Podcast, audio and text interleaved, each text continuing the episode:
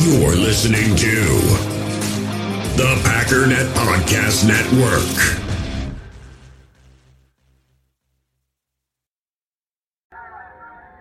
Actually, it's the it's the lead play in our in our offense.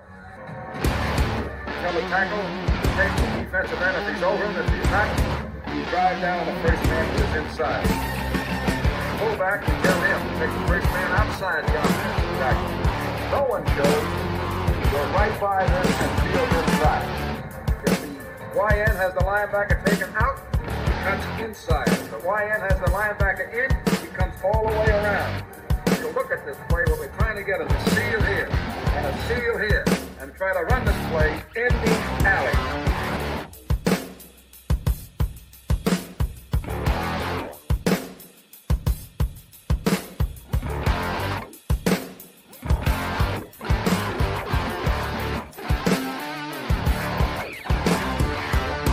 Hey, what's up, guys? Welcome into Packers Total Access. Uh, my name is Clayton. You can check us out at packernet.com. You can find me on Twitter at Packers underscore access. I'm joined alongside Jacob from the Packernet Fantasy Podcast. We got Tim live in Green Bay. We got a packed house in the chat. I want to give a quick shout out, really, really quick, to a couple of people that were uh, tuned in last night. Like I said, for whatever reason, our chat on our end here on uh, StreamYard locked up from time to time. So we didn't see uh, where United Bates had actually uh, donated memberships to some of the listeners. So again, United Bates, thank you so much for being a blessing, buddy. I can't say that enough. And also, Godsmack AR69 actually did another super chat that got lost in the shuffle simply because it wasn't popping up on our end. So what I'm doing tonight is I've got a second monitor pulled up and I'm monitoring YouTube. So hopefully that doesn't happen again. And Jacob, if you've got one going too, Tim, if you guys do at any point, just cut me off and say, hey, you got a super chat that's not showing up. All right. But uh, with that being said, you know, had a little bit of time to sleep on the game. I think I got like four or five hours of sleep last night. So uh, we're a little wore down. But I'll tell you this when I woke up this morning, um, you know, I felt a lot better about the game. I really did. Um, I, I, went back and watched it again. I'm on my second pass through, like I was telling Tim, um, actually cutting the video clips for Chalk Talk right now. And uh, it to me, the fact that so many things went wrong in certain moments of the game, and you still only lose by three points, shows you how close this team is week in and week out. Granted, you, you're never going to win. I don't think you're ever going to win in the NFL throwing three interceptions in one game, personally. But uh, you know, the defense stepped up time and time again. I was so proud of the defense um, after going back and watching it and just seeing how every third down they just step up bang, sack in the drive, right? Or push them out of field goal range in some instances. So, um, Jacob, how do you feel about the game today, man? One, uh, you know, one sleep removed, I guess you could say. Yeah, I'm still a little salty, um, and it's not. It's I watched it about an hour ago, uh, just trying to replay as much as I could, and I got the same feeling. I'm watching it, and I'm like, man, we were in this game the whole game. Like we were, we were right there the whole game, and we I don't know. Uh, a lot of it is me kind of going back and forth on whether or not I think Jordan Love is still a great quarterback or if we should tank for, you know, Caleb or something like that. I, I do want to know can you pull this up on the fly? Because I, uh, somebody told me, and I remember this stat, or maybe I read it just on the quick. The O line, they gave up 14 pressures, but only one sack. After everything, I feel like I just watched nothing but Crosby burying people into the ground so I'm not sure if you guys can pull that up on the fly, but if that's the case, I mean, 14 pressures is pretty crazy. I do remember, and we'll get into it here going in, that there was a few pass blocking grades that I was kind of surprised by, as far as PFF. With again, it's as much as it looked like we were watching poor Jordan Love just run around like a chicken with his head cut off. I mean, uh, then there's a few other things we can get into that were a little bit surprising, but I I now that I've slept on it, I, I still now find myself more more of the blame. I'm trying to find someone to blame. And, and I'm I know that's the American way. I was gonna say that's such a 2023 American thing to do. Exactly. But to me, I just to me again it more it more falls somewhere at Matt LaFleur's because this seems to be a consistent thing where when I listened to his press conference, I got about halfway through it before we had to jump on here live again. He said a lot of the stuff. Oh God, my dog is zombie walking. Sorry. Uh, you guys are wondering what's up with Jacob's dog. He had had ear surgery, and let's just say this is the only thing he's comparable to. My knee. Um, at the old Aaron Rodgers glossy eyes from the Pert game. So um, pray for the little guy. Look at him back there. He's like, I'm going back to bed, man. You kidding me? Almost. He might take it. now, but oh man, he's got to find that comfortable, co- comfortable side there. There you go. Yeah. Spot right there. go ahead, Jake. No, I mean, I was just more. Uh, what were we talking about? Sorry, I just completely. Uh, you asked about you asked about the sacks. I did pull up. Uh, ESPN box score is showing two official sacks. So it was uh, Maxx Crosby had one and Trevon Moehrig had one. This was um, according to PFF. I know they score their sacks weird at PFF for some reason, differently than normal. But yeah, still, if it's two sacks, even I thought in my head felt like it was thirty. yeah, I thought it felt like there was five or six at least and that was a little bit surprising to me. Um, one of the other things that I can't remember exactly what I was going to talk to you guys about. Oh, just a- another thing that just seems so glaring. In the last three games, I read that we are outscored 54 to 6 in the first half. Like, how you talked about how we've been so bad, and yet things are still seemingly kind of, we still can see that the glass, the glass is half full looking at that stat alone, I feel like we should be 0 and 5. You know what I mean? I mean, I don't, it's a crazy stat to come back from. And if anything, and now that made me think, like, man, maybe Barry should get way more credit than he is, hmm. you know, than, than, than hate, obviously. I, I don't know what to think. And now, I, again, the blame to me, I got to direct it right back at Matt LaFleur. I got a conspiracy corner. Maybe he is so jealous of Matt Barry or Matt Barry of Joe hold Barry. On, hold, hold, hold that thought. Don't even say it yet. Let's cue it up. We got to cue it up. Here we go. You ready? Let's do it. No. Wrong.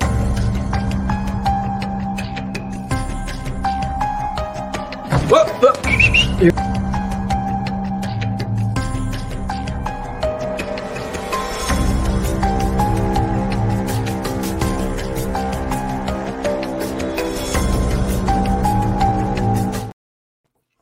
Jacob, let's hear it. What's the conspiracy, man? Spill it, spill it, Dr. Joe Rogan.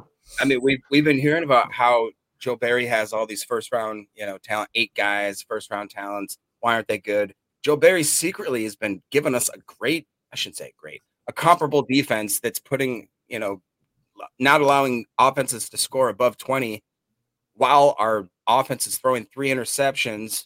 I mean, I'm just saying, what if Matt LaFleur all of a sudden starting to notice that people are onto him, that he knows nothing? The whole Shanahan tree. He's the bottom of the rung. He's just the dirty apple that already fell off. He's rotting on the ground. Now he has to look around and he's trying to save himself. So what he's doing, he's going to throw Joe Barry under the bus. That's what he's going to do. Now he's just going to say, I don't know if you watched the press conference. He did kind of throw some shade at Joe Barry and, and uh, I tell you, man, I don't, I do not understand it either. I, I went back and watched it, and I'm just going. It, the the high point of that game, the highlight of that game was the defense. There's no two ways about it. Like how many times Jordan Love gave them the ball back, and then the defense stepped right back up and held them to field, held them to a field goal there, you know, deep in in in their territory. And then later in the game, when you needed to stop to get the ball back to your offense to give them a chance to win the game, they came up big again. 17 points, and you're like I said, 17 points, and your quarterback threw three interceptions. Like, I don't know, man. I just I'm not seeing it. And again, there were two plays that were like, uh, yeah, that looks funny on tape. Uh, one of which really had no impact on the game at all, in my opinion, uh, because they ended up, I think, blocking a field goal later that drive. But again, it makes for a pretty screenshot for a bunch of drunkards that just want Joe Barry fired. and listen, eh, eh, are there better defensive coordinators out there? I guarantee you there are. And do I want them to go hire one? Absolutely. But if you're like again, if you're asking me what's the problem, the problem isn't Joe Barry. The problem is lack of execution. And then last night, the defense executed fairly well, with the exception of a few missed tackles, and Darnell Savage kind of losing his mind on a what should have been an interception, right? Um, other than that, Tim, I mean, I don't know what else you could ask out of this defense, especially that's missing not just De'Vondre Campbell, but we're also missing Quay Walker as well. And uh, and of course, Rashan Gary, I do want to get to the snap count because someone brought up last night they felt like I think it was you, right, Jacob? You felt like Rashan yes. didn't have that many snaps. Did you ever get a snap count? Uh, I didn't look at it. Um, I didn't take a specific note of it, but I did have that question last night. And now that you mentioned it, I am very curious about that. Yeah, I'll see if I can pull that up. But Tim, how do you feel after a night of sleep, man? Do you you feel any different about it? Um, I'm kind of split between you you guys. um, I, I, feel a little bit better. Um, again, we were in the game the entire game. It never it never got completely away from us. I mean, it depends on how you look at it. I mean, it came down to that last drive. You know, maybe a split second decision the other way, and we're having a totally different conversation um, than we did last night. But uh, I'm just looking at my notes. Um, I don't know if we won the middle eight. Maybe we can get into that. It was, it was, zero to zero. I'm pretty sure. Zero zero. Okay. Uh, so I guess what I'll say is we didn't tuck our tails and go away in the middle eight.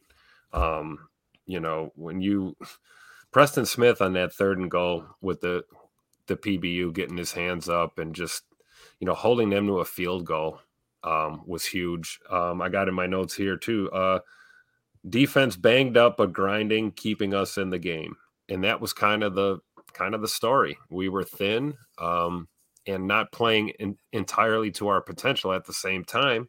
Uh oh. Yet we were still in the game. So, you know, I I, I don't think you uh, can put this all on uh, the defense in this one, and certainly not on Joe Barry. Yeah, for sure. Um, that's kind of how I see it. Looking at the snaps, so uh, Jacob um, Rashan Gary had 30 snaps. So to put that into perspective, if you you know you know the heavy rotation they like to use with edge rushers, Gary had, I believe, if I'm looking at this correctly, he had the most snaps of any edge defender. Okay, so let me let me just make sure. Preston no Preston Smith had 43. Then it was Rashan Gary at 30 and Kingsley Enagbare at 29, Lucas Van Ness 26, right around that range. So, um, still not a full workload. I think we feel yeah. comfortable saying, right? That, that, to me feels like that he should be like in the 50s. I mean, what Crosby is a guy that's 70 plus snaps. I mean, and you know, look, Crosby was the villain last night, right? Like we absolutely like you hated him as a player last night. I respected him, dude. Are you kidding me? And by the way, Cheesehead Murph in the chat. What up, Murph? Man, yeah, we got that. Uh, that jersey's going to be on its way here in the next day or two. So congratulations, Murph. We appreciate you, buddy. Um, yeah, and what I mean by that, Jacob, I'm saying he was the villain last night, but it's hard not to like the guy. He plays the game the right way. Uh, his his background, his story, overcoming addiction, and all that. Um, and he just he's just one of those guys, man. You want him on your football team, don't you, Tim? Would you love to see him lined up across from uh, Rashan Gary? Oh man, absolutely. you know, I mean, and besides the the physical attributes and you know the type of player he is, he he brings that extra. I've I've alluded to it a few other times. You know, you always get a little bit more. Um, it's always good too when you got a guy that can do it on the field and also get inside uh, the opponent's head a little bit. And I certainly think uh, he was giving them boys on the line all they could handle last night. So, and that was evident definitely giving those tight ends all they could handle. That I'm telling you, man, you you're going to hear me rant on chalk talk about this offense because they they made things so much more difficult than it needed to be. I mean, yeah. and it was so many times pounding the rock, pounding the rock. It's working, it's working, and then all of a sudden, all right, let's pull a guard. All right, let's let's let's run a sift block opposite direction of the run action and literally go negative two hat count on the run side because you wanted to get pretty and throw a sift out the backside, which made no sense. And I, I pray to sweet baby Jesus it was miscommunication because if that was the plan, that's not a good plan. right. So right. miscommunication, you can you can correct that, but if you've got a flawed a flawed approach, that's a whole nother ball game, right? Can I yeah. Go ahead, can I say one thing quick? Right before I hopped on here, I I was you know how I like to wait. I just a little behind the scenes stuff, guys. If we go live at seven, I usually hop on on like seven or 658. Oh, he's worse than Mandy. Mandy, Mandy is late to everything. I'm not late. I like to save our banter and all of it to be organic. So we comes in like three seconds. And I go, Jacob, man, how you doing? I'm all right. All right, well here we go. Let's go live. hey, and then we just go live. It's fun that way. But um, what I was doing this time was I was trying to listen to as much as the Matt LaFleur uh, press conference, the newest one. When I looked at it, it was like 52 minutes old. So I was listening to as much as I could. And in my head, I'm not gonna lie, I was I was taking a leak, and then as I'm doing it, I'm like, man, I hope by the time I'm done with this, I got to run to the to, to the computer and then put the headphones on. I hope Matt LaFleur says something about um, about the fact that he needs to simplify the offense. And I swear, as I'm finishing that thought, and I'm like getting my, you know, getting my no, yeah, yeah, we got. I'm, I'm, ready to go. And he goes, and I think that this, you know, a lot of it falls onto the coaching, and we have to look at each other and have a meeting, and, and maybe we need to figure out if we need to simplify, and if we're asking our guys to do too much, maybe in the tight end room, maybe in the O line room. And I'm just like, oh, as I'm running, like, so, but everywhere except play caller. Well, no, and he is that like, what does that mean? I'm just playing did, devil's advocate here. He did then acknowledge earlier in that press conference. He says that everybody needs to to reevaluate. He said that I am first and foremost to blame for. Uh, he he acknowledged he made some really bad play calls and that it was just they were weird out of like we talked about last night. It wasn't necessarily that the call that the play is bad. It's the sequence and events as to which they were called. It just made everybody be like, "What? Why would you? Why? right. Why are you doing that right now?" So it was just again, it was one of those moments where it was almost like, "Hey, Matt, why don't you run the ball? You're really good." And he's like, "Oh yeah, yeah, that's a good idea." And then this time they're like, you know, oh, there's that aw shucks Matt LaFleur that we don't like, right? But now he's getting he's getting very snippy. Like, oh, but still okay. at the same time, he's like he's got. I mean, listen, he's got to be frustrated, man. He's got to be frustrated. Imagine like, imagine the worst work day you've you've had in the last three years, right? That's true. The worst work, and then you just finished that work day, and now it's hey, come in here we're going to have 20 people that we know you don't like force questions into your face. like, no, it's like as you're walking out to your car, you're like, hold on real quick. I want to yeah. gather all of your enemies and they're just going to grill you for like 10 minutes. Just right, right. um, ROK Beast in the chat. I like this. Uh, it, it's very thought provoking. He said, You guys think we should go after an OC and change play calling duties? Is it possible to do it during a season two?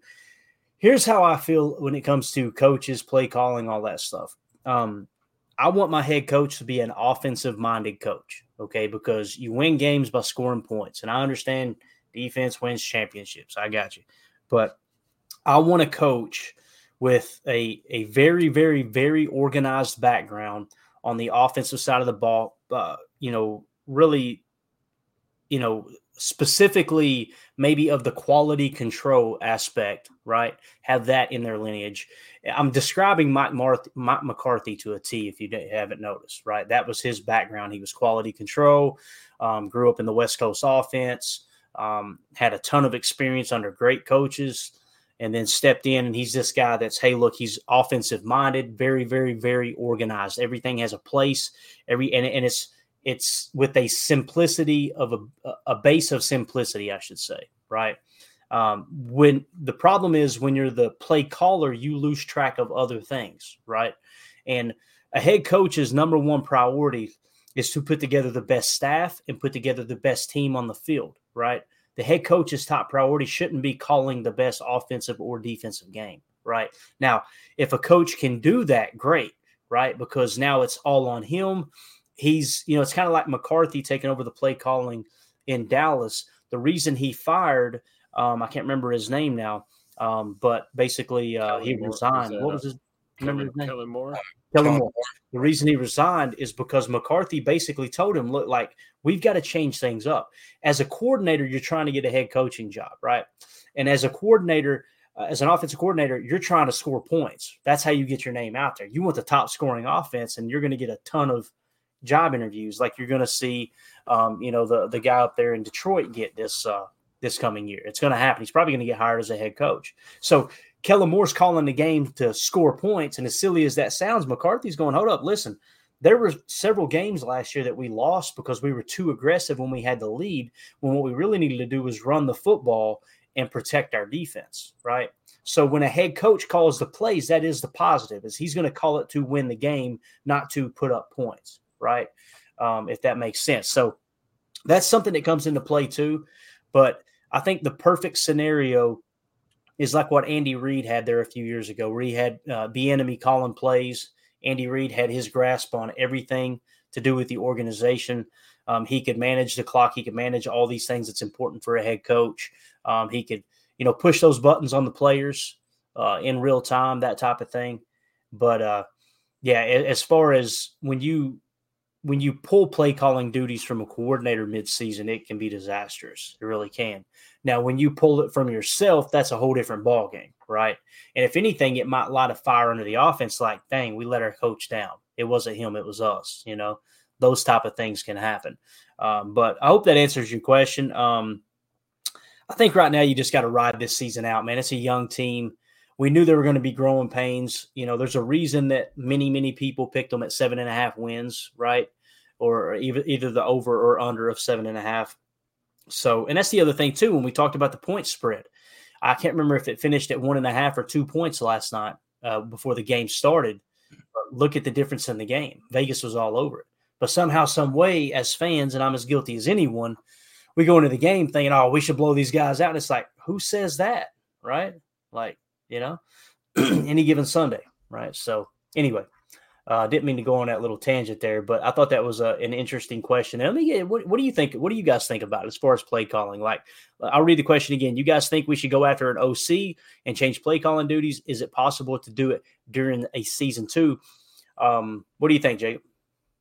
Uh, I think that depends on the coach and the team. I think that somebody like uh, anybody that's out of the Shanahan tree, specifically those guys that were in that um, the podcast. What was it called? The coaching blah blah blah podcast. Like I think the ego there, you don't get to, like basically that's a demotion. Those guys don't take demotions and they don't take it lightly. I don't see Matt LaFleur surrendering his play calling duties or any responsibilities publicly to another guy having to hire somebody else so that they. I mean, maybe once he gets tenured and he has you know, like he's, he's on his second Super Bowl, third Super Bowl, and he's like, oh, you can be my whatever guy. Like Belichick probably has a Diet Coke guy. You know what I mean? Like, oh no, there oh, it is. A Diet Coke or an ice cream cone, right? yeah. Tim, what do you think about that question, Bob? I, I mean, I agree with what Jacob's saying. You know, like if if there's going to be a change, it's going to come from within. You know, like it, let's say he did relinquish play calling duties in this theoretical scenario who's he going to give them to? I don't see him bringing in outside help to turn over, you know, calling his offense. So, you know, we don't know. It, maybe there's someone in con- quality control right now at 1265 working underneath Matt LaFleur. And for all we know, someone's in the wings, you know, ready to take on that type of role. But, um, you know, it's it's a thought provoking question, like you said, Clayton. Like you know, there's nothing wrong with getting the wheels turning and thinking of things, but I think in all seriousness, I don't see that happening. And, you know, mid season, you know, quarter of the way through the season, I passion, drive, and patience. The formula for winning championships is also what keeps your ride or die alive. eBay Motors has everything you need to maintain your vehicle and level it up to peak performance. Superchargers, roof racks, exhaust kits, LED headlights, and more. Whether you're into speed, power, or style, eBay Motors has you covered. With over 122 million parts for your number one ride or die, you'll always find exactly what you're looking for. And with eBay Guaranteed Fit, your part is guaranteed to fit your ride every time or your money back. Because with eBay Motors, you're burning rubber, not cash. With the parts you need at the prices you want, it's easy to make your car the MVP and bring home huge wins. Keep your ride or die alive at ebaymotors.com. Eligible items only, exclusions apply. In the hobby, it's not easy being a fan of ripping packs or repacks. We get all hyped up thinking we're going to get some high value Jordan Love card, but with zero transparency on available cards and hit rates, it's all just a shot in the dark. Until now, introducing slab packs from arenaclub.com, the only repack that provides real value, a complete view on all possible cards, and clear hit rates for each one. Now, when I buy slab packs on Arena Club, it finally feels like I know what I'm getting. And honestly, the best thing for me and my son is the fact that we're kind of novices into this. When I walk into a card shop with my son and a card says it costs $40, kind of just taking his word for it that that's a good value. So I appreciate the transparency on grading, as well as just getting excited about seeing what you could potentially get. Right now, you can get 10% off your first purchase by going to arenaclub.com slash packdaddy. Wow, that's crazy offer. 10% off a $400 slab pack. That's 40 bucks right there. Anyways, that's arenaclub.com slash packdaddy for 10% off your first purchase.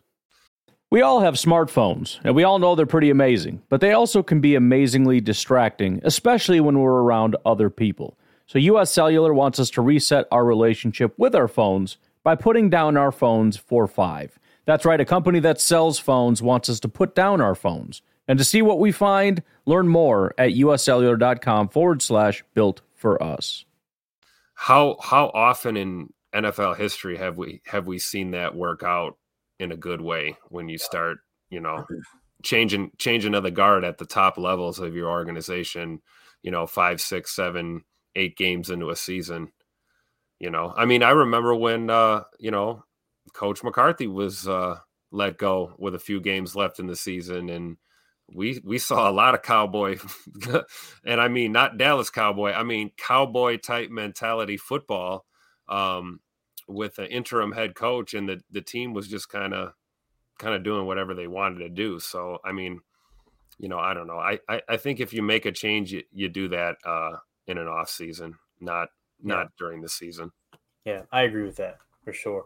Uh, Drew D in the chat said that last interception was partly due to the circumstances. That's very true. I think that's a very fair statement. That last interception that that Love threw, um, it's still you know a bad interception though because he had check downs open. You got to know the situation. You, uh, the you know the time left. You got one time out. Um, all think- those things. It's it's still a negative, but you're right. It, you know coming down to the wire there, you know you got to score a touchdown. You're probably going to be a little more aggressive than you should. But uh, go ahead, Jacob. No, I'm just. I feel like that. That's another one of those things where we're giving this guy too much credit. I looked back and I couldn't see the all 22 yet, so I, I could be completely wrong. But in my opinion, yes, he had a check down, at least one, and then he also. And I think that if he, we've seen him being able to. He has running ability and he can juke.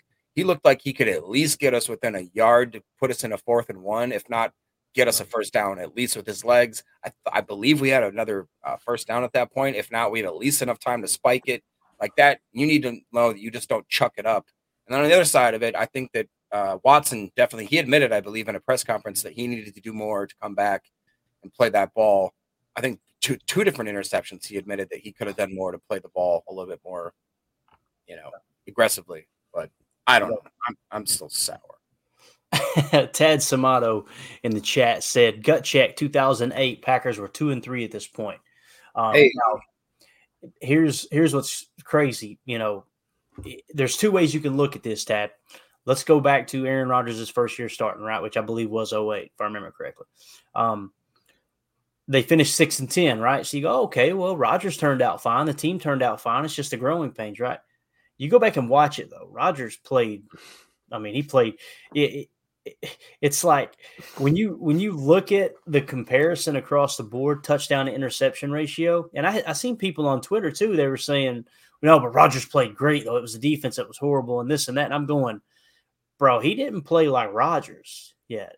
Like let's just pump the brakes a little bit on that you know? Um deadfish says blame me and move we and now we can move on. Deadfish in here trying to fall on the sword man. I love it. That's my guy right there um, all right, let's see what else we got here. Uh, everybody talking about the video that we posted there said it was straight 90s editing. Well, I, I was a 90s kid, so that makes sense. Larry in the chat said, I'm not too worried yet. It's probably perspective having lived through the 70s and 80s. Most of you have only known winning seasons and being a Super Bowl contender. I would say 95% of us fall into that category, Larry, and that's the fact, man. Um, and anytime anybody brings that up, you get one of two reactions you get a reaction where someone says, "Well, I don't want to hear that. That it doesn't matter. It doesn't have anything to do with now." And then you get my reaction, which is, "Thank God y'all held the flag up during those dark times and kept this thing going because it'd been real easy to try to move that team out of Green Bay, right?" Um, so uh, it's fans like you though that that kept it kept it moving forward. And uh, yeah, we got to prevent that. We got to prevent going back to the 70s and 80s. There's no doubt about it. Boz in the chat said uh, 14 points, in my opinion. That first pick was a guaranteed field goal. Very good point. Um, and and for them to to stand up and stop that drive and, and keep it to a field goal was absolutely huge. And uh, I can't believe we blocked the field goal. That still feels like the the dream to me. Like I can't I cannot believe we blocked the field goal. Been so long.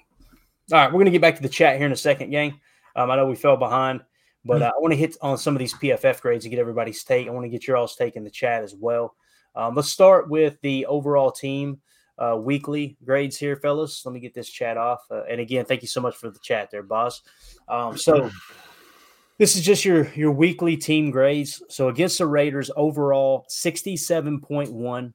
offensively 58.3, passing grade 47.1, pass blocking 75.0, uh, receiving 56.0, running grade uh, 76.1, run blocking 51.1, defensive grade 70.8, run defense 77.2, tackling grade, listen to this, 88.5.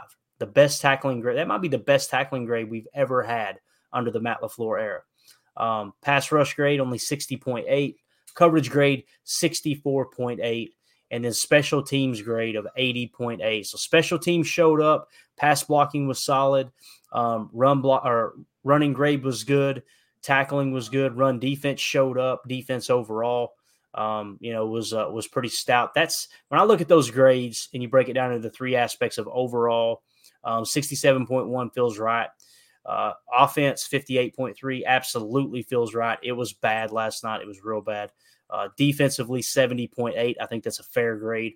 I think that's very, uh, very accurate as well. I didn't realize the tackling grade was that good when you've seen, you know, a couple people with like Jaire out there on the edge and, and a couple others. But Rudy Ford, man, after watching the tape again, Jacob, man, he popped off the screen again. That dude was a tackling machine he played arguably the best game he's played yet as a Green Bay Packer, in my opinion. He just, I know the PFF grade won't suggest it when we hit it in a minute, but he just, he was everywhere last night. But uh, what do you think about that overall team grade there, Jacob? Um, I, honestly, I thought maybe I'm mistaken, but I'm pretty sure they gave Ford a little bit of love in the individual grade. And I know that his last three games have been quite impressive. Um, but yeah, I'm looking at that tackling grade. Have no idea how that's a thing. Um, run defense great. I have no, I mean, I don't know. I just, I'm a little bit blinded because I watched that, the end result, and you feel like so gutted. But then you actually, when you, when you look back and watch the game, you realize it, we, the offense was horrible. It was trash. It was a dumpster fire, but the defense really did play a pretty stout game. Um, Jaire, I gave a lot of, uh, a lot of grief too because of one specific play where he just took a bad angle. I don't even know if you could say it was a missed tackle because the angle was so bad. We can get to it in a second, but Jaire ended up with a 77.6 tackle grade. So I don't know. This is maybe the first week that I'm actually very confused by what PFF's grading system was. I saw a different, a couple other uh, YouTubers and listened to some other podcasts that said that some similar kind of stuff where they're just like, man, I don't quite understand these grades this week, but we can dive into the specifics here in the individual grades in a second and see if you guys agree. Yeah. So what what do you necessarily disagree with right there then Jacob? If some if you if you feel like okay overall they're they're they don't line up with what you've seen, um, what do you think you disagree with the most there as far as those grades? Probably the pass blocking grade, like 70 you're telling me this is the second best performance of the Green Bay's offensive line of the year. And and just while I'm watching that game, I don't know, I just feel like Jordan Love is running for his life specifically from Maxx Crosby, but just in general, he just never looked like. I know a lot of the a lot of the passes were a lot of those quick flat routes, a lot of quick outs, a lot of slants, a lot of that kind of stuff. So he wasn't holding the ball. But to mm-hmm. me, I don't know. That just seems like a very and then the run grade of seventy six point one. I don't know. We talked about AJ Dillon having a decent day, but I think he ran it like 20 plus times for 70 yards, like a 3.8 average or something like that. So yep. to me, that's that's okay. It's not great. I don't think that's 76.1 worthy. But you got to keep in mind the grade itself. It, it, the yards aren't a reflection of the grade. Right. You know, exactly. No, and that's look, look, look, at the run block. Right. Yeah, overall feel, I guess. And then the tackling grade, I did not expect it to be an 88.5. Like you said, quite possibly the best tackling grade we've had in mm-hmm. uh, in in Joe Barry's tenure for sure. So I, I don't know. It just it didn't seem the grades don't seem like they match the flow of the game, but when you break it down specifically, it kind of makes a little more sense. Yeah, visually. What do you think, Tim? Do you are you kind of with Jacob, or uh, or do you think uh, you know? Because when I look at the grades, the, the only thing that really pops out to me is the tackling grade, and and it's just because, uh, like I said, Jaire, and there was a couple other missed tackles. Now, other than that, they were pretty solid. Um, I just man, eighty eight point five is through the roof. That seems a little high, but um, what do you think there? Do you feel like those are accurate, or or not in, indicative of what you've seen? For the most part, I feel like it's indicative of the type of game that we ended up with. You know, uh, we lost by uh, what four points. You know, so um, I'm with Jacob on the pass block grade. That that kind of stuck out to me almost as much as the the high the 88.5 tackle grade um, on the other side of the ball. But but uh, I guess I the only thing I can think of to Jacob's point about like the flow of the game and what we're seeing in that moment, I think the pass block grade being higher is just an indication of the fact that yeah, there was two sacks on Jordan Love. Mm-hmm. So I do I don't know if we have pressures, how many pressures or hurries, but maybe that's more of what we saw or maybe it wasn't even necessarily pressures or hurries, it was just Jordan rolling left or rolling right to to try and create. So yeah. um, I think some of those numbers can can feel a little misleading when maybe they're not. And again, it's PFF; it's one one metric. Right. Um, you know, we're weighing that out against what we're seeing. So I totally get where Jacob's coming from because I I felt that way initially too. Mm. That you know a couple of those numbers jumped off the board. Like, wait, what? Like, what game were were they watching? But when mm-hmm. you kind of hindsight is 2020 you go back and take a look at some of these plays you can kind of see it. So it's you know, I think it's par for the course for what we saw was a uh, another incomplete game, another non-complimentary football game uh, from the Packers, which is yeah. uh, disheartening going into the bye. So. Yeah, um, and one of those sacks. Keep in mind, this is gonna blow your all's mind. Watching the tape earlier, one of those sacks was two two sifting tight ends responsibility was to block Maxx Crosby. There wasn't even a tackle blocking Maxx Crosby. It was just two tight ends coming across the formation. And by the way, it's one that's an undrafted free agent that we signed a few weeks ago, and the other was Tucker Kraft, third round pick. I was just like, that was the plan. that that was the plan. What? Um, so if you remove that too, keep in mind, which it is pass blocking. Um, so yeah, I can kind of see your point. I think when you look at it overall, two sacks. Um, the thing that I also take into consideration when it comes to how the offensive line plays is the four second mark, and the four second is being gener- very, very generous. The quarterback has the ball in his hand for four seconds, he deserves to get sacked. It's the NFL. Like, eh, you know, I think it was Brady that was something like 2.2 seconds was what he averaged getting the ball out. And people wonder why he was so good. It was that pre snap assessment, post snap um, adjustment and being able to get the ball out quick. Let's move on to offense real quick. Well, let me check the chat here just to make sure we're not missing anything here. Here's a good one. Drew D says, What do you mean by non complimentary football? Because we had 25 rushing attempts to 30 passing attempts. Um, I'll take that one. I mean, uh, the, the defense was playing okay, and the offense was sputtering and putting 13 points on the board. Complimentary in my mind, when I said that, meant um, you know, you're getting complete games on all phases. Your special teams. I mean, our special teams grade was good. Yep. In this game, great, uh, the defense, the defense could have been better, but it was not a dumpster fire. The offense was a dumpster fire at times. So that's, I guess, that's what I meant by uh, non-complimentary football. I didn't mean uh, unbalanced. I just meant, you know, not complimentary in the other phases of right. the game. Yeah, and keep in mind too, there toward the end of the game, it was like five, six straight passes too that's going to get that passing attempt up, right? Um, and also, there was one drive where you literally ran three passing plays in a row, and and this is right after you moved the chains twice running the football, right? And then non-complimentary football, also in my opinion, the first thing that comes to mind for me is Jordan Love throwing that interception inside your own twenty. Like that's not complimentary. But you're you're literally you're you're you're putting the D right back on the field. Yeah, after they just had a long drive, and I've heard a lot of people talking about, well, the, the defense sucks. They give up a long drive. It's like okay, so you would rather them give up one play? Like was that the first or second interception? It was that was the first, first interception, right? Yeah. I'm pretty sure. when he threw into quadruple coverage. Right now, we, are not allowed to talk about that. His name isn't Joe Barry. Okay, we're not allowed to talk about that. Uh, yeah, it was yeah, that I don't even what, football. I agree. I agree with that. What's that, Jacob?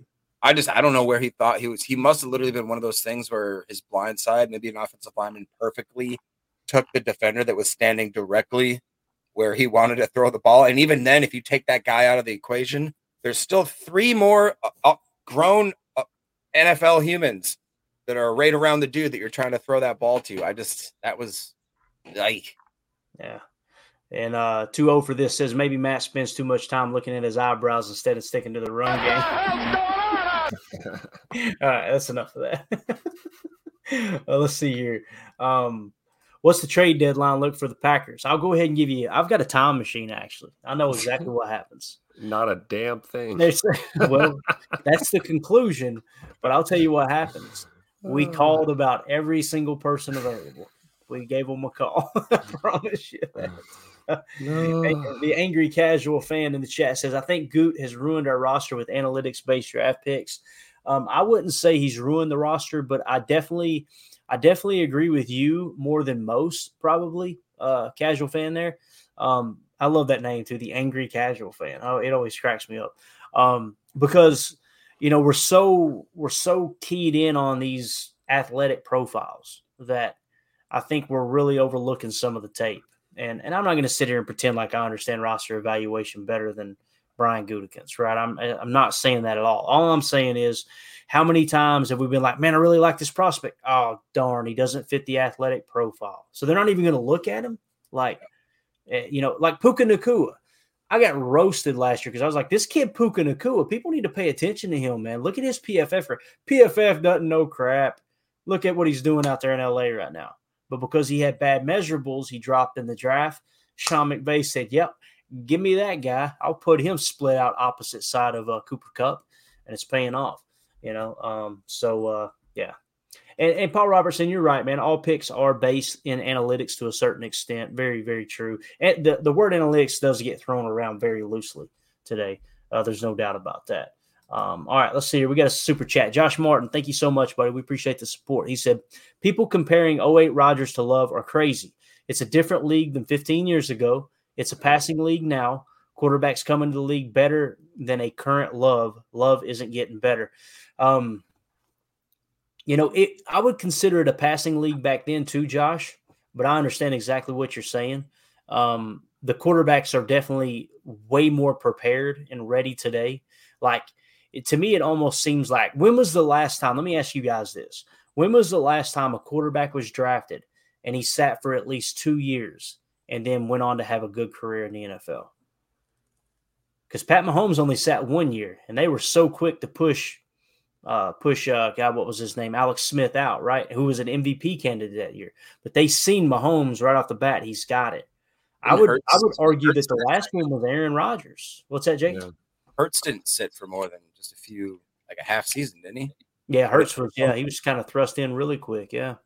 Yeah, that's, That's, so, Josh, you've got a you've got a great point there, man. Quarterbacks coming to the league better than a than a current love. I mean, um, eh, there there are multiple quarterbacks this year in, in a in a quarterback draft too, where many were saying, and Michael Lombardi included, saying Bryce Young was the only slam dunk. The rest are crapshoot, right?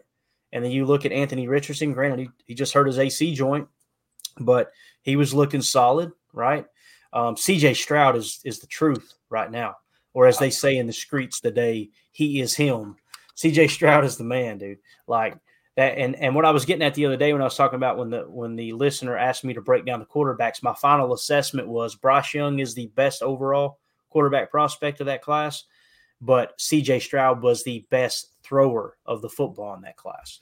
And what I meant by that, he was accurate. He had a quicker release, all those things. But Bryce Young just played at such a high level at Bama and just seemed like he was pro ready that they did kind of offset each other. But I gave Bryce Young the uh, the the slight advantage there. But yeah, um, especially with this quarterback class coming in, boys, I'm telling you, it's loaded. It's absolutely loaded. That's what's going to suck for Love is if he doesn't get it together. Um, the Packers will be crazy not to go out and look to get another quarterback uh, in this draft because you've got a Drake Maye, you've got a Caleb Williams. I'm not a huge Caleb Williams fan, and I know that shocks everybody, but his his antics, like his style of leadership, I'm not a big fan of. And I bring this up to Jake Shavink one time we were chatting, and and I think I think he somewhat agreed, but what I said to him was, name the last quarterback that came in with this cocky uh, attitude like Caleb Williams has. You know what Baker Mayfield, brother. Baker yeah, Mayfield. there you go. There's one, right? Now he's having success this year. We'll see how it goes, but he's on what his fourth team now, right? And he was the number one overall pick. I think of Johnny Manziel. Bingo, that's another one, right? Where's that cat at? He's filming documentaries about how he screwed his life up by being drunk and then he's at the end of the documentary shows him opening a bar and getting drunk. it's like, all right, bro, do your thing, you know. But uh, yeah, so that's that's the big red flag for me with Caleb Williams is you know he just kind of those type of quarterbacks typically don't make it at the NFL level. Now his his talent is off the freaking charts. There's no denying that. Which many people said that about Johnny Manziel. Although I I do believe that Caleb Williams is way more talented than Johnny Manziel. But again, that's a decision we're gonna have to make. But Josh Martin, thank you so much, man, for the super chat. All good points there, buddy, for sure. It's always cool to dig back to in the past and, and kind of see um, you know how that uh how that compares with uh, with modern day here. Um, hey, can we get the uh can we get the clip? The can we get Awesome. the uh the toilet bowl clip real quick? I feel like oh, it's yeah, uh this is this is a a good time for for that bowl. clip real quick I think I've still. Please tell me I've still got it. because this Well, is what we oh, thought of no. Aaron Rodgers oh after. no, I uh, deleted it. oh, you did? Okay. Oh. Well, everyone knows what I'm talking about, right? Yeah, golly, man, I can't believe I deleted that one. I've got the stupidest stuff on here too. so there were a lot of people calling for for Aaron Rodgers' head Oh yeah, the really early. Yeah, Really Being in the early. Super Bowl. I've got it somewhere here saved. I I need to pull it back up. But yeah, it, basically everybody was saying that that Rodgers was, you know, and essentially what he said was that that specific fan, poor Ted Thompson, man. Jacob, talk like- about something. Here, I'm gonna pull this up. I gotta I gotta find Yeah. it. I'm gonna pull this Now up. the best part is he goes, "Oh no, no! So you got your Brett Favre there. It's going to take you to the Super Bowl, and this Aaron Rodgers over here. I mean, he Is he's he going to Irish? take you to the toilet bowl." And and it's what's his name? He just sits here and goes, "Yeah, yeah." Eh, We'll talk about it or something like he just basically just goes, Here, Jacob, talk about these PFF grades. This is All right. offensive grades. I'm gonna go find that video right grades. now. everybody knew this was gonna this everybody knew this was gonna look how this looks here. Obviously, we knew that Ben Sims was gonna come in here with 82.3. He's got a passing grade uh, of 88.7. Clearly, I mean, duh. He, he he did this all on nine total snaps. He did have a pass blocking grade though of 26.6, but he did have a run blocking grade of 70.5. So the guys, uh, imagine if that pass blocking grade was even in the like 60s. Wow. Josiah Deguara, a couple of scrub tight ends are uh, our top scoring athletes in this in this game. So that tells you basically about how uh, well this game went. Josiah Deguara has a 78.0 offensive grade, 73.3 for passing, uh, pass blocking grade of 66.9, and a run block grade of 69.6. Kind of encouraging to see that out of him. AJ Dillon, our third best ranked offensive player with a 72.8 passing grade of 52.8 pass blocking grade of 77.6 again really great to see. And a running grade 72.8 and uh mr don wicks don't mess with him don't touch him. He only had 13 snaps. I feel like we definitely need to increase that because the guy has shown like he can definitely play and play well. 71.3 offensive grade and then it kind of falls off from there guys zach tom 65.6 it is a little bit encouraging that josh myers is our second best ranked offensive um lineman with a 65.0. But here, other, other than the penalty, he played well. He and really look, did. his pass blocking grade, guys, 77.4, second to only, I'm sorry, that's third overall besides AJ Dillon. But uh, as far as your offensive lineman, this is a, a real quick one that really shocked me. Jon Runyan Jr., he's down there with a 57.9 overall offensive grade. Horrible, stinks. But look at this. Back to doing what he does at the pass blocking area. He has an 87.4 borderline elite grade there. And then that run blocking grade, he you know comes back to life with the 47 flat. You got uh you got that clip over there, Clayton, or you want me to keep blazing through this? What, what- what's uh what's Jordan Love's grade there? Well, you got to go down to the 14th overall ranked person, and that'd be our quarterback, Mr. Jordan Love. The truth, he is a 53 flat passing grade of 57 point, or I'm sorry, 47.1, running grade of 74.7. Rodgers, who the only place he's going to take you to is the toilet bowl, and then you got Brett Favre, who will take you to the Super Bowl. Yeah, I hear you. I'm, I'm just saying, we're not going to talk about it. I'm Yeah. just saying you're a buffoon. I'm not going to talk about it. The amount of self control Ted Thompson had in that Yeah. moment, God, God bless him. No doubt, man. That was just like unabashed ignorance in his face. And of course, we won a Super Bowl two years later, correct? Yes, that is correct, sir. Yeah, you are, so- you are correct. Okay. Th- And- thanks and for thanks for to- finding that one, Clayton. I just wanted to pull that one out real quick. No, dude, I would love to find that guy. Like, wou- wouldn't you love to interview him? You know, like, Oh man, dude. oh my god. Anyway, I'd love so to hear what he has to say about Jordan Love right now. so with the Like, PFF Jordan grade, Love, can't you tell the toilet what when did out- this guy go to Ireland? exactly. hey, look, seriously, look at Tay Wicks though, man. Tay Wicks, minimal snaps, you know, only 13 snaps. I'm telling you, that kid, I think he's going to have a bright future with the Packers. Um, Zach Tom, I think he held his own considering that that Max did line up over him the majority of the night uh, at a 65.6 overall grade. Like you said, with Josh Myers kind of showed up. Um, the uh, the other one for me is uh, is AJ Dillon, 72.8. And again, that's what I seen. I know the yards per carry weren't weren't there, but look at the run blocking grades, guys. Like the offensive line run block like poo poo, right?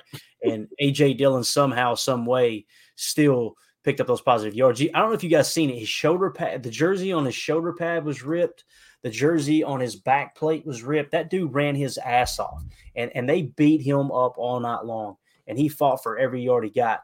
I, I'm proud of AJ Dillon, man. And Me uh, too. that, he, that- he wasn't that- even gassed until like the fourth quarter. You Yeah. saw the hands on the hip finally. Yeah. I mean.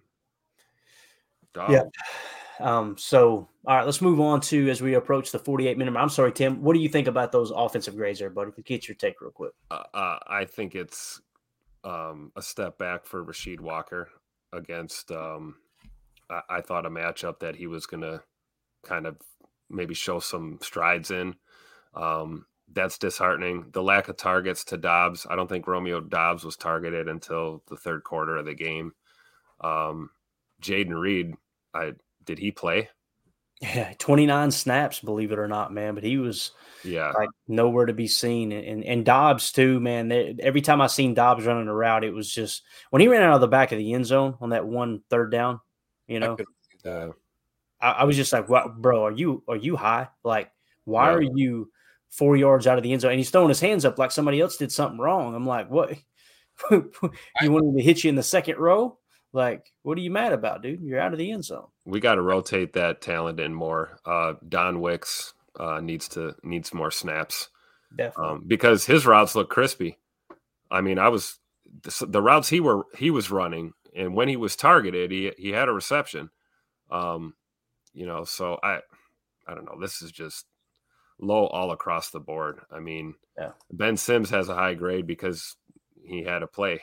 that one play, yeah. Yeah. So, I mean, those numbers aren't going to do it. But to your point about AJ Dillon, I feel like what we saw, I think maybe a lot of us got really excited about um, because this is what we expect from him. Whether Yeah. Aaron Jones is in that lineup or not, like we need you to be the strong back. We need you to get 60 to 70, maybe 80 yard games here and there and keep us steady with the run game so we can do other things.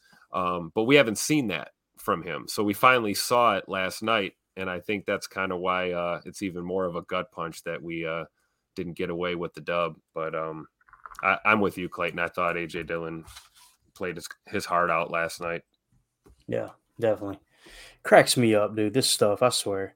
Like the angry casual fan just had a comment and it said, Would you like to show this or hide this comment? Because it may be inappropriate. I'm like, What what did he type? He said Hopkins is still the man. It's like, Yeah. yeah, I get. Oh, yeah, I forgot. We're in a year now where we're not allowed to refer to people as men and women. I guess I don't understand it. It dri- It absolutely drives me insane, man.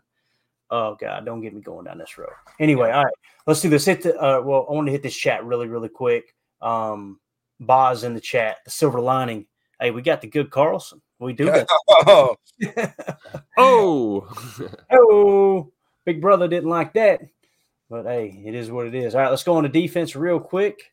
Um, I'll read these off real quick. Rasul Douglas, I'm telling you, he popped off the tape to me. That dude, that game meant something to him last night.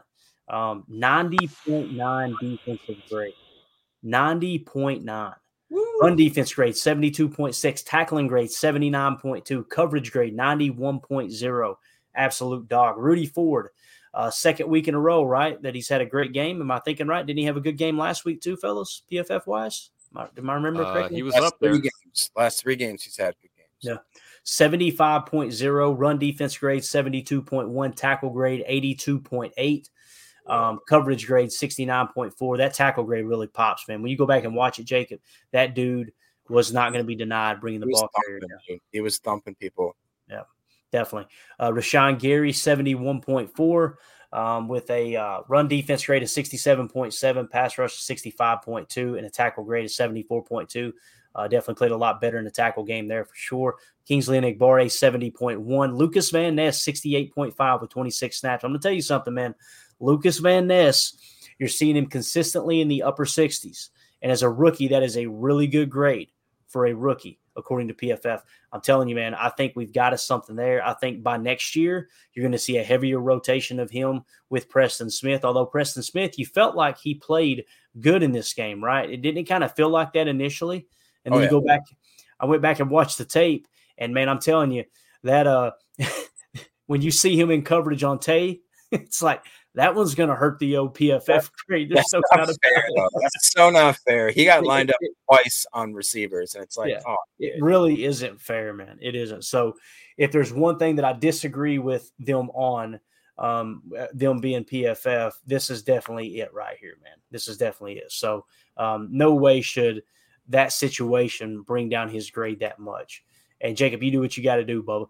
Um, so uh, Quay Walker had a rough one, although it was just 17 snaps. Um, he, you know, got in the backfield a couple of times there. Uh, obviously, still a, a great tackler, 77.2, overall grade 35.6, coverage grade 29.4. Um, I seen that play. I think there was two plays that I seen where it was kind of a, a blown coverage by him. Um, I had to go back and look at the all 22, which isn't available yet. Um, but yeah, that's kind of how that popped. Devonte Wyatt again, pass rush grade is 70.9. That's another one that kind of sticks out. Of course, run defense, again, it's abysmal, uh, 58.3. And uh, Jonathan Owens stepping in in a pinch, 31 snaps, 65.1. That's a lot better than I expected, Tim, uh, with Jonathan Owens, man. I think he played pretty solid filling in for Savage, didn't he? Uh, I would agree with that. He's that's what he's here for, right? He's a physical uh, safety, and um, that's what you need. Um, so anything we can get out of him in the plus category is is great. So I'll take it. Yeah, for sure. Uh, Jacob, anything pop out to you there before we move on, Bub?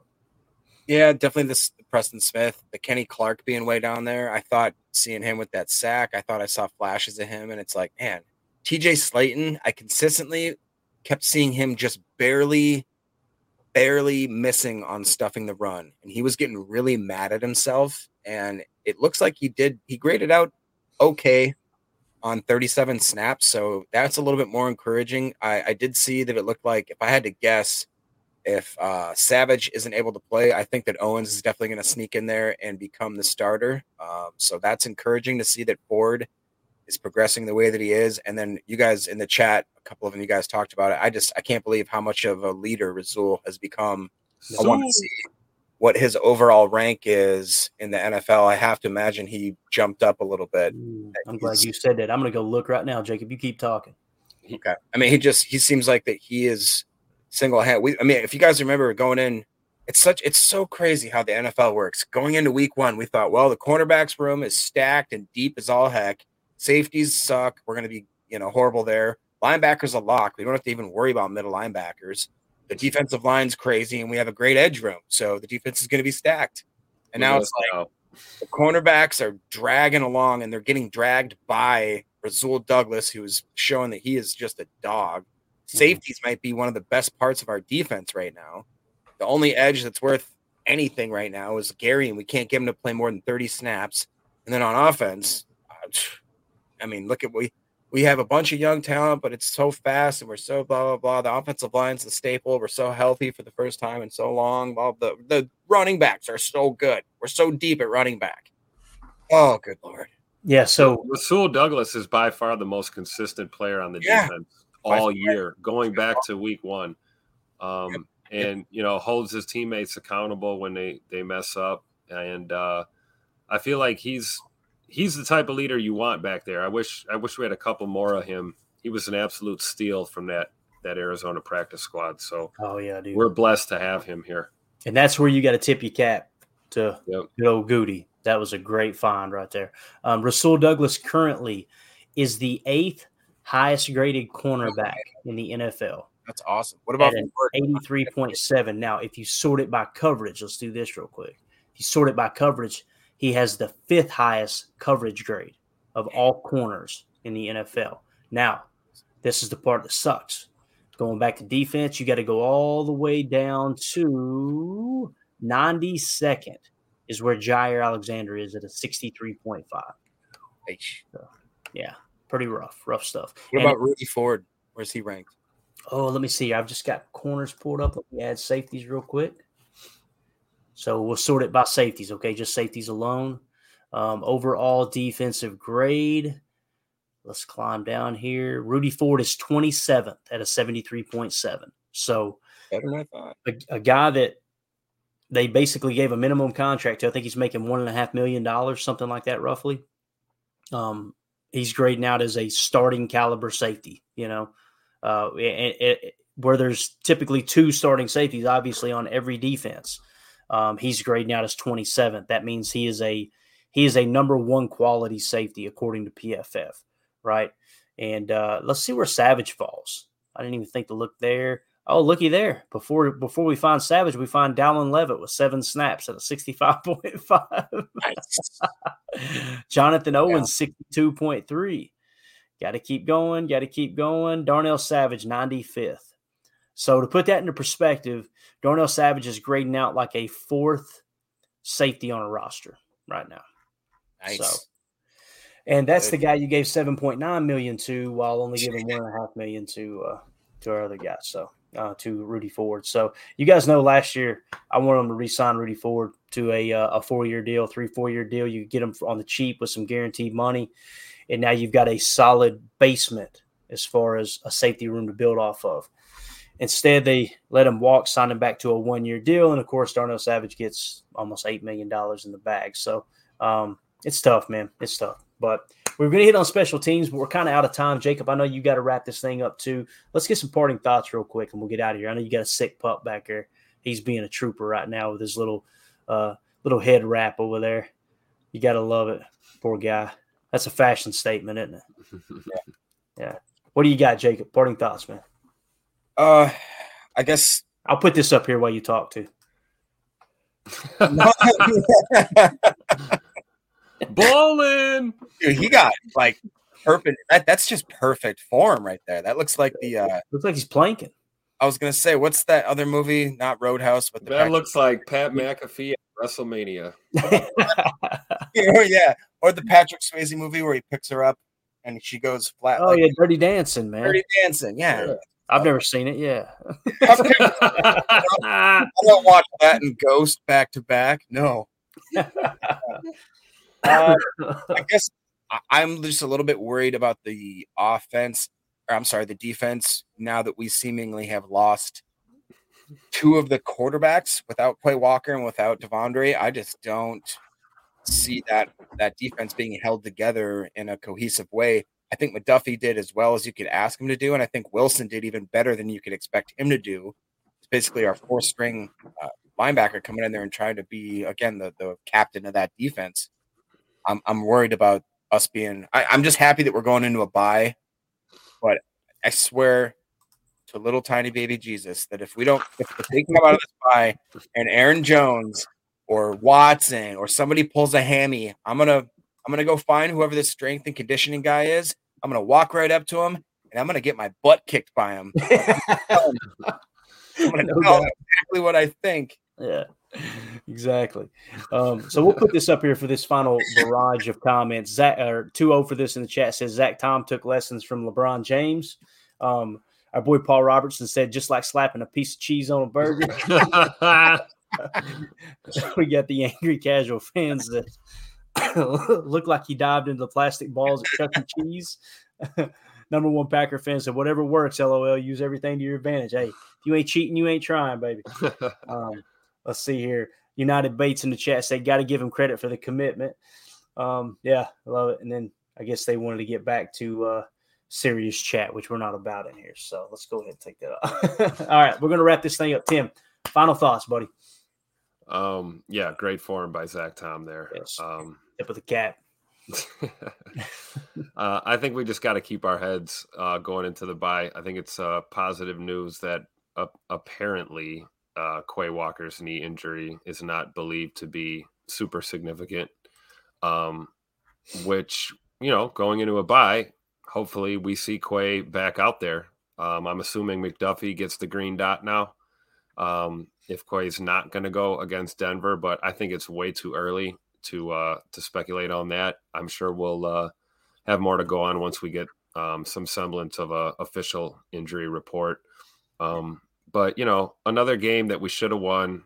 We were in it, uh, never out of it.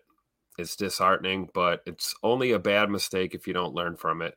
So I think if we see more of the same old same out of the bye, uh, it might be time to start uh, having those uncomfortable conversations. But if we come out strong, like I think we can, uh, Jacob talked about this yesterday, you know, or I believe it was, yeah, either last night or last week. We talked about, you know, at least two and two or three and one out of the bye, um, give us some momentum to try and uh, salvage a halfway decent season here. But, um, you know, we'll see what some rest does. Uh, trying to stay positive. Um, there are some positives, and uh, I'm sure we'll see it on Chalk Talk. Uh, hopefully, Clayton's got at least one positive or two positive things we could talk about. I know you had a lot of plays. Um, um, yeah, there's there's going to be many positives on defense, and and there was a couple times I wanted to post some positives on offense, but I think we got one or two in there. But it was just it was so hard, Tim. It's like no, they don't deserve it, man. Like yeah. it's just, you know what I mean. Like the whole purpose of Chalk Talk is is game flow and telling you know, telling what happened and explaining why it happened. And, you know, any positives you put in from the offensive side of the ball into that that chalk talk segment is just going to feel like it's forced and you're not yeah. I don't want to say you're not being truthful. Obviously, it happened, but it seemed like the good plays that did happen didn't have a real impact on the game. Does that make sense? Right, right. It's, just, it's like you, you got to. You're not going to learn much if you keep your training wheels on your whole life. You gotta you gotta take the training wheels off and focusing on the one or two things you did good in a in a bad performance overall is not not good learning material. So I think you're right. Got to look at the mistakes and where we can uh, correct them. So um, and I think you know the blame game is only is only worth it if the person you're assigning blame to you actually believe is going to make a change or you know make an adjustment or you know you actually believe you're not going to see the same thing uh, another week week in, week out. So, you know, I don't want to point fingers too much. Um, and honestly, if we are, we got to point at the players, man. Players got to execute. You know, it, yeah. it, we always talk about that. So, final thoughts is uh, take a break, take a breath. Uh, we got a bye week coming up. We can uh, have a little bit of fun this weekend, hopefully, and uh, chalk yeah. talk on the way. Lot to learn, and uh, just happy to be along for the ride, guys. Yeah, same here, man. United Bates said, I love Chalk Talk. I learned a ton. I do too every time, man. Every time I, I do it, uh, United Bates, I pick up on something else that I didn't know. And that's the whole reason I started doing it, you know, before even before the podcast was just sitting down, taking notes, breaking down the tape, understanding the terminology, understanding what the concept was, where were the checks, where did it go wrong, where did it go right. Um, that type of thing is uh, is what being a football fan is all about, you know. Um, unless you want to fall into the casual crowd, right? which I love. Uh, I had never used that term casual until I met Tim. And Tim, you threw it around a couple times, and I'm really digging it. It's because it's the perfect way to explain to people that just go, run the ball. Why are we running the ball on back to back plays? yeah, Larry in the chat said, Congrats on the jersey, Murph. Go, Pack, go. Yeah, Cheesehead Murph. Obviously, like I said, we're going to get that autographed John Kuhn jersey out to you. I'm going to go ahead and tell you guys right now um, it's going to be a couple weeks before we do another giveaway, but when we do, it's going to be a good one. It's going to be an autographed Paul Hornung jersey. Okay. Yeah. So the Golden Boy. Um, it's going to be a good one for sure. It's the uh, Beckett style home green jersey uh, with his autograph on it. Um, as a matter of fact, I think Mandy Mandy's like my buying agent, right? She is she is a professional shopper. If you don't believe me, I can show you my bank account, bro. She knows how to shop. Um, but I believe it might be the one similar to mine back here. If you can see it, I don't know if you can see that or not. but see at the bottom the accolades stitched. Oh, nice. So it's got like the you know uh, what is it? Uh, it's got his full name. It says the Golden Boy, um, 1957 round pick, uh, round one, pick one, that type of thing. Some of his career accolades. So um, that type of thing. So we'll, uh, yeah, we'll definitely give that away. I think it's the same jersey. I need to double check. It might just be just a regular home Beckett style, but it, I know it's green, and I'm pretty sure it's got that stuff stitched on it too. So Mandy uh, always getting the best, but she she's excited to to make those purchases and stuff, and and get memorabilia to give away on the pod all year long. So pretty cool stuff. But Tim, thank you so much for your time, man. I really appreciate it. I definitely want to give a Special thanks to uh, Jacob. Thank you so much, buddy, for hanging out with us. Uh, if you're listening back this later, I know you got a sick pup and you carve out the time to hop on here. We really appreciate it. Everybody in the chat, you guys were awesome. I'm sorry we can't get to all the chats. It's just we're kind of growing to the point where we can't cover them all.